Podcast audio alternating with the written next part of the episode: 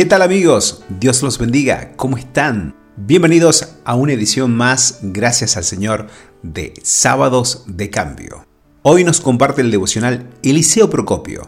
Eliseo nos cuenta, por la gracia de Dios estoy casado con Melina Lafite y somos padres de tres hijos, Juana de 6 años, Chloe de 4 y Bautista de 2. Eliseo nos sigue contando. Nos congregamos en la iglesia de Lomas de Zamora, Boedo 1345, sirviendo en la enseñanza y la evangelización, en los grupos de matrimonios, jóvenes y discipulados. También nos encontramos sirviendo en distintos ministerios como Campamento Selim, Juntos Argentina y Melina como psicopedagoga en la composición de artículos de la revista Campo Misionero. En lo personal, soy licenciado en teología y finalizando los estudios de la carrera en psicología. Es un honor para mí poder escribir en los grupos masivos del canto del gallo. Muchas gracias Eliseo y no nos olvidemos de orar por su vida, por su familia y por el ministerio que están realizando. Dios los bendiga, los proteja y los guíe en este día.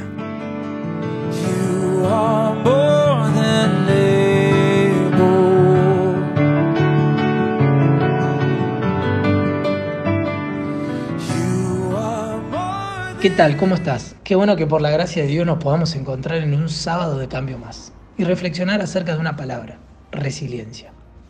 Este es un término técnico que se usa en ingeniería, en física, y es la capacidad que tienen los materiales elásticos para estirarse y volver a su posición original. Es decir, hay materiales que vuelven a su estado original, pero hay otros que no. Esto también se aplica a los seres humanos. Es toda una ciencia que estudia la capacidad de reaccionar y cómo nos reacomodamos ante distintas situaciones que se presentan a nuestro alrededor y que nos hacen cambiar. Hay personas que son resilientes, rápidamente vuelven de ese estiramiento y se acomodan. Hay personas que de ese estiramiento tardan un poco más, pero vuelven a su estado original. Pero hay algunas que se estiran por distintas situaciones de la vida, pero que nunca vuelven. No todos somos iguales. Y la Biblia se encarga bien de demostrarlo esto. Distintas personas varían en la Biblia por sus factores y frente a las adversidades también hay diferentes formas de que ellos reaccionaron. Un ejemplo de esto es Job. Job tiene una primera etapa de gran adversidad, donde cuestión de un breve tiempo pierde muchísimas cosas en su vida. Y ahí se acerca a su esposa y le hace un pedido que maldiga a Dios. Ella se estira, pero no se puede volver a acomodar. Y Job le dice, recibiremos el bien de Dios y el mal, ¿no? Job se reacomoda. No quiere decir que no le duela, que tal vez lleve tiempo, pero se estiró y volvió a su estado original. Pero acompáñame a la Biblia en 1 Samuel capítulo 1. Te invito a que vos después lo puedas leer del 1 al 11. Yo te voy a leer del 9 al, al 10. Dice, y se levantó Ana después de que hubo comido, bebido en Silo, y mientras el sacerdote Elí estaba sentado en una silla junto al pilar del templo de Jehová, ella con amargura de alma oró a Jehová y lloró abundantemente. Versículo 11. E hizo voto diciendo, Jehová de los ejércitos, si te dignares mirar a la aflicción de tu sierva y te acordares de mí, y no te olvidares de tu sierva, sino que dieres a tu siervo un hijo varón, yo le dedicaré a Jehová todos los días de su vida y no pasará navaja sobre su cabeza. Versículo 18. Y ella dijo, halle tu sierva gracia delante de tus ojos y se fue la mujer por el camino y comió y no estuvo más triste. Hasta aquí nada más con la lectura de la palabra de Dios. para entender la circunstancia y esta oración que hace Ana y esta situación de estiramiento en la vida de Ana, tenemos que saber en qué mundo vivía Ana. Y es bueno preguntarnos esto porque el tiempo y la sociedad en que vivimos nos condiciona la capacidad de reacción. Rápidamente déjame contarte que la cultura hebrea donde vivía Ana, para la mujer, el tener hijos era un privilegio y era su gloria. Hoy cuando nosotros vemos un matrimonio que se está por casar, le decimos que sean felices, ¿sí? Ahora, en otras palabras, en nuestra sociedad la meta es que sean felices. Valga la redundancia, no le decimos cómo. Pero cuando los hebreos saludaban, ahí en Génesis lo vas a encontrar cuando despiden a Rebeca, dice, hermana, sé madre de millares y millares, y posean tu descendencia en la puerta de tus enemigos. En estas dos frases, el deseo que estaba en aquel momento hacia una mujer era que tenga hijos y que ellos sean fuertes. Para aquel momento, para una mujer, la felicidad pasaba por ahí. El Salmo 128 dice, el salmo que se cantaba eh, eh, cuando iban a Jerusalén, ¿no? El pueblo alababa a Dios y entre sus canciones en el Salmo 28, 128 dice, tus hijos como una planta de olivo. Y el Proverbio 31, tan conocido de la mujer virtuosa, dice, sus hijos se levantan y le dirán bienaventurada. Es toda una cultura que gira alrededor de que la felicidad en la mujer está en la maternidad. Y esto incide en la persona. Imaginémonos una mujer estéril. Y no lo leímos y en el contexto que te invitaba a que leas tenía una, una, adversidad, mejor dicho, un adversario, que era la esposa del Cana, que también la irritaba porque ella, porque Ana no podía tener hijos. Imaginemos una mujer estéril que no se podía realizar porque Dios le cerró la matriz. Y esto se encarga primero a Samuel en decir lo que esto venía de parte de Dios. En la antigüedad se explicaba que ella era maldita. Y en aquel momento hasta el marido la podía repudiar. Podía presentarse hasta el sacerdote y separarse, porque la esterilidad era símbolo de contaminación, de lepra y tal vez de un problema espiritual. Pero cuando vemos a Ana desesperada, es de entender por el contexto en el cual ella estaba viviendo. Presión y señalamiento de la cultura. Y empezó a, aceptar, a pensar que era aceptada por su marido, que trataba de darle de las ofrendas y de su cariño. El can hacía un esfuerzo. Le hace una pregunta, ¿no soy yo mejor que más que diez hijos? Y el esposo no podía convencerla de que él la amaba. Pero el día que Ana se convenció que ya no podía tener hijos, porque había que llegar al convencimiento, se estiró y no pudo volver a su estado original por un tiempo. El drama de ella no lo podía superar y en este caso se deformó y no volvía a la normalidad. Y esto es lo que le pasa a muchos, que están mal y se rehusan salir de esa situación. En el Salmo 77 encontramos a Asaf que dice, mi alma rehusaba consuelo, no tenía la capacidad de reacción, de volver. Jacob, cuando le traen la supuesta muerte de su hijo José, dice que no quiso recibir consuelo. Y este problema se da mucho en los cristianos. Las grandes pérdidas económicas que cambian el estatus de las personas, las grandes pérdidas familiares, pero hay que volver a la normalidad. Todo tiene su proceso y en algunos tardan, otros vuelven y otros no se acomodan. Ahora Jesús también atravesó esto. Sí, es así. ¿Cómo, ¿Y cómo pasó este momento? Bueno, dice que al enfrentar la cruz se produce una crisis, tal crisis que él dice, mi alma está muy triste hasta la muerte. ¿Qué quiso decir con estas palabras? Que lo que se venía en la vida del Señor no era una fiesta, lo iba a pasar con dolor. Él llama a los discípulos y le dice, hagamos una reunión de oración. No, se aleja como un tiro de piedra y ora en soledad. Y cuando termina de adorar, dice que se acerca a la turba y preguntan, ¿a quién buscan? Y le dicen su nombre y él dice, yo soy. Y acá llega el equilibrio. Él estaba muy triste, va y ora, pero lo vemos enfrentando la situación. ¿Qué quiere decirnos esto?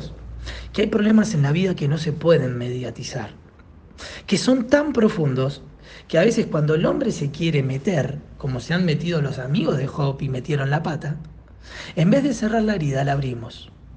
Y tenemos que dejar muchas veces que el proceso siga. Y la solución es la que vamos a ver. Que el hombre no puede curar las heridas interiores de la persona. Podemos orar, acompañar, pero es algo que la persona o como personas tenemos que arreglar nosotros delante de Dios. Pero ahora, ¿cuál fue la solución de Juana? De Ana. La solución de Ana fue que, en primer lugar, oró a Jehová. En segundo lugar, dice que lloró amargamente. Hizo voto, se comprometió. Tuvo paz, y esto me llama la atención, tuvo paz y Samuel todavía no había venido. No, la vemos a Ana llorando, orando, entregando y derramando su alma a su Dios. pero Samuel todavía no había venido. Ahora, por eso detuve la lectura ahí, porque Samuel no había venido. Porque después viene la fiesta de Samuel, el cántico de Ana por Samuel. Y lo importante es que Ana recibe la paz antes, en esterilidad. Vuelve a la normalidad siendo estéril, pero vuelve en paz. Porque es fácil encontrar equilibrio con el hijo, con el Samuel, pero ella encuentra la paz antes. Hay momentos de desequilibrio de todo ser humano donde Dios nos convoca a estar a solas con Él, donde el ser humano no puede mediatizar y donde debemos comprobar que Dios tiene brazos poderosos. Tenemos que aprender a encontrarnos a solas con Dios para solucionar nuestros problemas íntimos, derramar nuestra alma en la presencia de Dios. En soledad, Ana encuentra el equilibrio. Eso produce el retorno de Ana y nos lleva a la normalidad. Ahora pregunta, ¿somos conscientes de cómo funcionamos nosotros? Estaría bueno que vayamos y revisemos qué grado de resiliencia tengo. Y que también analicemos cuál es el camino a la solución. Porque en el Salmo 34, 18 uno dice, cercano está Jehová a los quebrantados de corazón y salva a los contritos de espíritu. ¿Cuántas lágrimas habrá derramado el quebrantado y el contrito corazón de Ana, no? Pero la Biblia dice que todas estas cosas que sucedieron están escritas para que nosotros encontremos el camino. John Paul Sartre decía, lo importante no es lo que hagan de nosotros, sino lo que hagamos nosotros de lo que hicieron de nosotros. Aunque aparezca un trabalengua, es fundamental saber que convertir una situación adversa en exitosa no se transforma escondiéndose, huyendo, esquivando o no reconociendo el problema. Se transforma como lo hizo el Señor y como lo hizo Ana, tomando conciencia, reestructurando y enfrentando. Que la vida nos golpee no lo podemos evitar, pero ¿qué hago yo con ese golpe? Eso sí depende de mí y de vos. ¿Te animás a cambiar la situación de tu contexto? A romper en el Señor esa situación? Termino con una anécdota. Una hija se quejaba con su papá que estaba cansada de luchar. No sabía cómo salir adelante y su padre, un gran chef, tomó tres ollas llenas de agua y las colocó sobre el fuego hirviendo. En una colocó zanahorias, en la otra colocó huevos y en la tercera colocó granos de café. Las dejó hervir por 20 minutos y apagó el fuego llama a su hija, al adolescente, y la quiere hacer llamar la atención preguntándole, ¿qué ves, hija? Y ella responde, zanahorias, huevo y café. Bien, pero te pido que ahora toques las zanahorias. Y las zanahorias estaban blandas. Muy bien, le dice, ahora trata de romper el huevo. Y el huevo estaba duro. Y probó el café y era exquisito. Y el padre, un gran chef, pero un agudo pensador, le dijo, hija, ¿Con cuál de los tres elementos que enfrentaron la misma adversidad, que era el agua hirviendo, por el mismo tiempo, te podés identificar?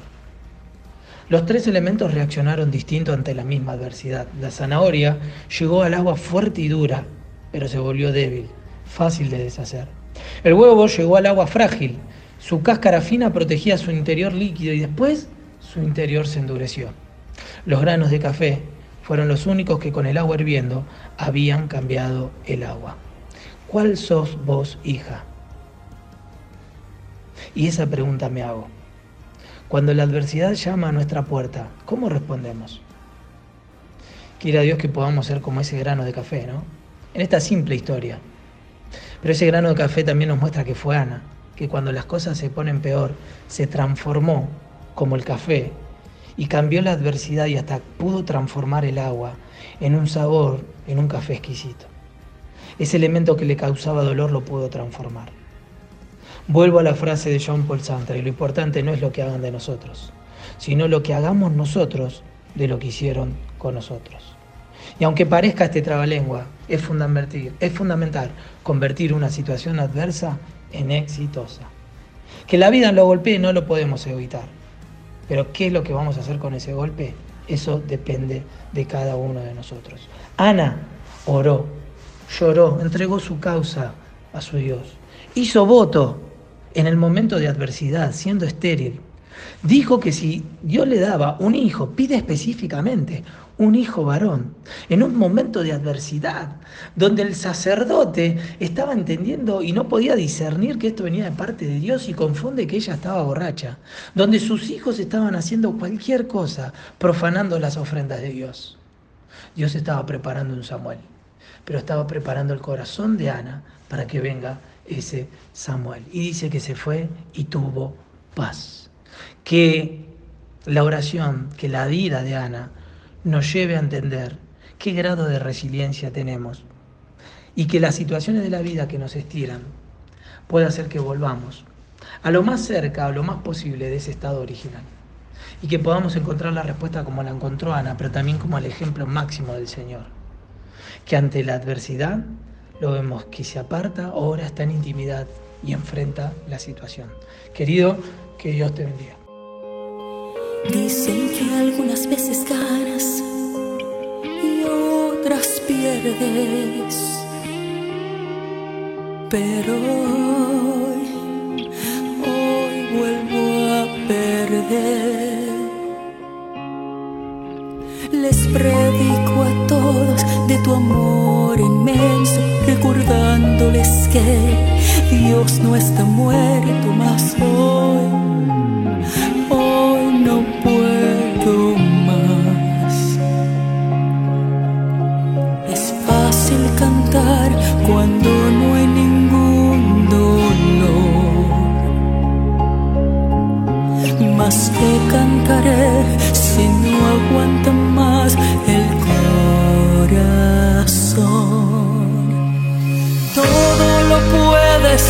quieres, mi Dios, salvarme del fuego y la gran tempestad.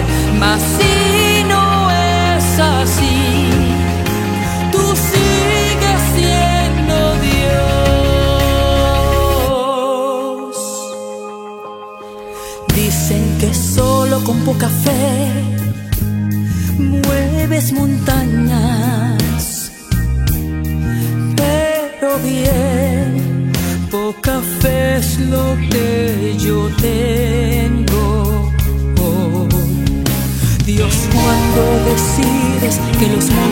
no moverán. Oh, dame las fuerzas para cantar, tú sigues siendo Dios. Todo lo puedes si quieres, mi Dios, salvarme del fuego y la gran tempestad.